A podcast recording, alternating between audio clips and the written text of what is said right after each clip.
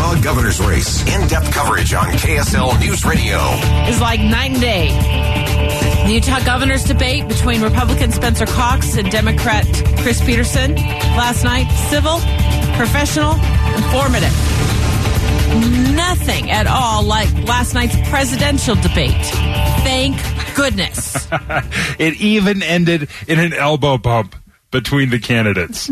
Holy cow. Like, I want to vote for both of them right now. it was so refreshing. I loved it. A breath of fresh air. Uh, we're going to talk to Doug Wright in just a moment. He moderated the debate. I'm dying to know what his takeaway was because he's moderated a lot of debates in his day. About the only topic that maybe got a little spicy was COVID 19. Uh, Democrat Chris Peterson criticizing the state's handling of the pandemic. It's about saving people's lives. People's uh, jobs are on the line. Small businesses are collapsing. And it was clear to me that our coronavirus response was careening off track. And in fact, it did careen off track. But Republican Lieutenant Governor Spencer Cox saying we're doing better than most states. Every time I start to feel bad about where we are as a state, I talk to my colleagues uh, across the country, and they will tell you that Utah is doing it the right way. We're working together, and we're going to continue to lower the, the rate of spread of this virus and save lives. And this is one of those situations, Debbie, where they're both right. They're both right. Is there something we could have done differently or better? Are we on track right now? No. Are we still doing fairly well compared to others? Yes. Uh, if you're looking for perfection in the way you respond to COVID 19, it's never going to happen because no one's ever been through this before.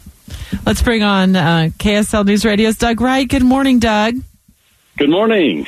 I know you moderated the debate last night, which I listened to on KSL News Radio. I had it on my Alexa. So, um, uh, you know, Chris Wallace, right out of the gates, had such a difficult time controlling uh, President Trump and then also then Joe Biden.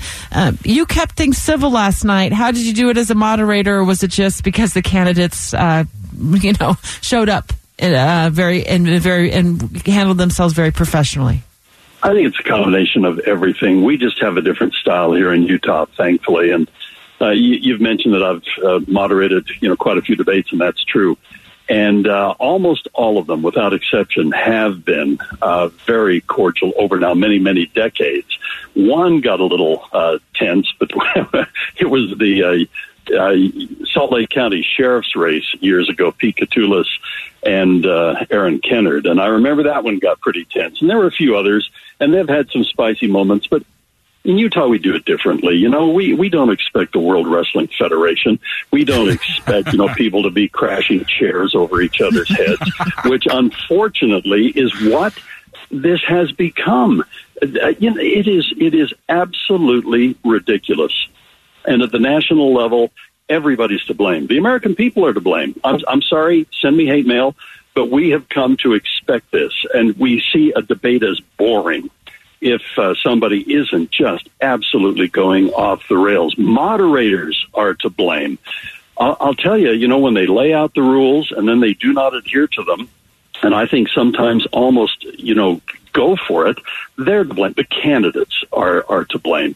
It, the, the whole environment today where we are just steeped in controversy and snarkiness and calling names and we absolutely sit back and relish. We'll turn off a perfectly good, you know, television program or radio program that is enlightening us and we'll, we'll want to see the blood sport instead. So there's blame to be, to be seen everywhere. And I think the epitome, it is the worst moment in American politics that I have ever witnessed last night. It was an embarrassment. And I'll tell you one thing, too. There's always an instigator. There's always a prime mover. And I'm sorry, send me the hate mail. It was not Joe Biden. It was not Chris Wallace. It was the President of the United States, and it was disgraceful. Uh, as we listen to the uh, the gubernatorial uh, debate. There's so many elements and, and, topics that we hit. So let's try to narrow it down just a little bit. A very important uh, topic was the price of housing, especially if we have kids. I wasn't sure either candidate had a great plan. Did where did you come away with that? Yeah, I didn't walk away with something that I latched onto and thought, well, Gosh, that's a really, really good idea. Both acknowledged the problem. Uh, the uh, this was a question that I was determined to get out there, and uh, Ladd Egan from Channel 5 also followed up on that. We've got, uh, as I mentioned, I didn't want it to be all COVID all the time, although that's extremely critical right now.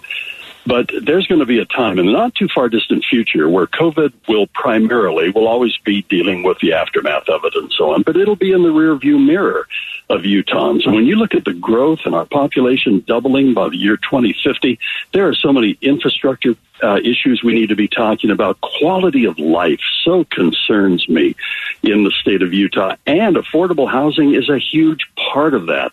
And uh, you're right, I didn't see this is what we're going to do on that. Here's the answer. Here's the path. Here's what is in my platform, my plan.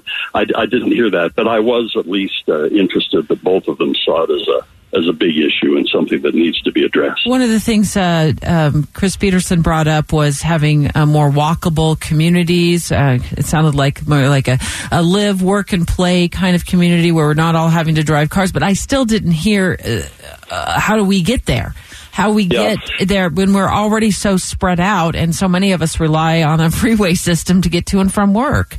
Yeah, exactly. And, and in light of what's happening in COVID, where we are discovering we can uh, conduct business at a distance, you know, there was this idea, you know, a decade or so ago where it's, and Rocky Anderson, ironically, pointed this out. We need to, to become city dwellers again. We need to have walkable communities. We need to have friendly environments. We need to have street vendors. We need to have local communities where you can shop just maybe in the basement of your building and uh, some of that indeed has happened.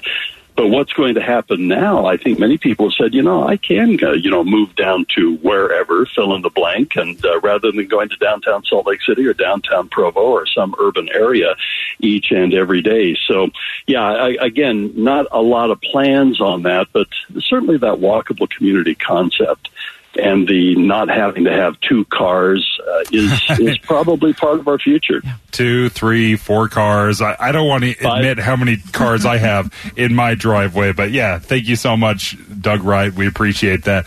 Yeah, Debbie, we have to be able to move more north or more south and not feel like we're living on the moon. And I do think that is, besides the pandemic, which we're in now and it will eventually pass, certainly housing prices are one of the biggest issues facing, I know my kids, your kids, and a lot of our, you know, listeners' children as well. So coming up, we found out how criminals are using a seedy underbelly of the internet called the dark web to sell illicit drugs, deliver them to doorsteps. U.S. Attorney John Huber calls in live with a crash course in how it may be going down in our own homes in secret.